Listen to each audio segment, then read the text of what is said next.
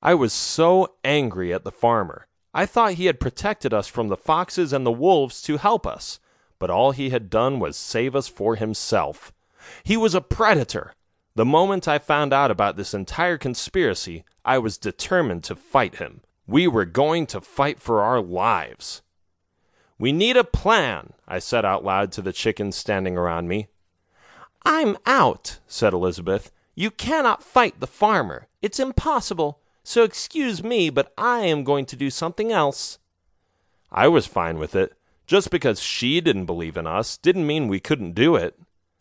We could scare the farmer, and then he will stay away from us, Vicky said. Excellent, I said. I don't think we have to come up with any other ideas. This is going to be it. The chickens cheered. Let's scare the farmer, Maria exclaimed. Wait, how are we going to do it? We um, we will create a scarecrow. Yes, that's it, a scarecrow. Crows are always afraid of them, so humans should be too, right? I don't know if that is a correct conclusion, Cheryl, Maria said. I mean, I personally think that scarecrows are scary, but the humans put them up for the birds, so maybe they don't do much. Then we'll light it on fire, I said.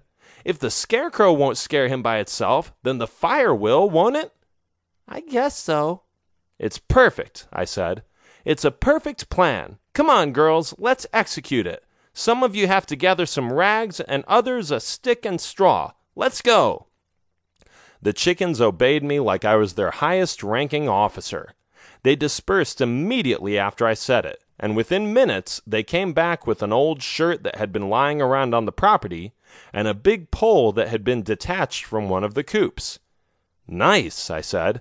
First, we'll stick the pole into the ground. Help me out, please.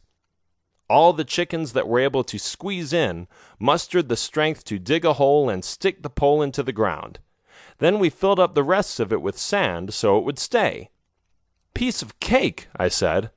Now put the shirt on it, and I want straw. Lots of straw. Let's make a head and a body, ladies. No sooner said than done. The scarecrow was ready. We were proud of our creation, but something was still missing. We need fire, I said. Where can we get fire? There is a light up there, Maria said. If we smash it onto the ground, the electricity could light the straw on fire. It will be super creepy. Okay, we now know what we have to do when the farmer comes. Let's be ready tomorrow. That was it. We were done with our scarecrow. All we had to do was wait. Then the night fell. It became dark. And even though we slept well, part of us was anxious anticipating the event that would take place the next day. When the sun rose and the farmer came on time as usual, I had no doubt in my mind that he had eaten Cluck. I winked at the chickens who were sitting by the light. They were waiting for the opportune moment.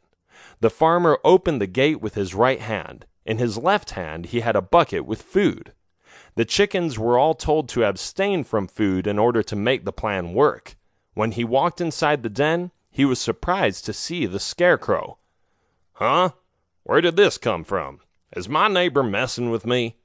I looked at the chickens close to the light again. Now! I yelled. They knocked over the light, which fell on the ground and made the straw catch fire. Whoa! the farmer exclaimed. Fire! I better go back and get something to extinguish it. He closed the gate and ran into the house. Now what? Vicky asked. Well, I started, but I hadn't thought it through. I didn't know what to do next. The farmer came back with a bucket of water which he threw at the burning scarecrow. And that solves that, he said with a smile. Then he walked away. The fire was gone. The trick had failed.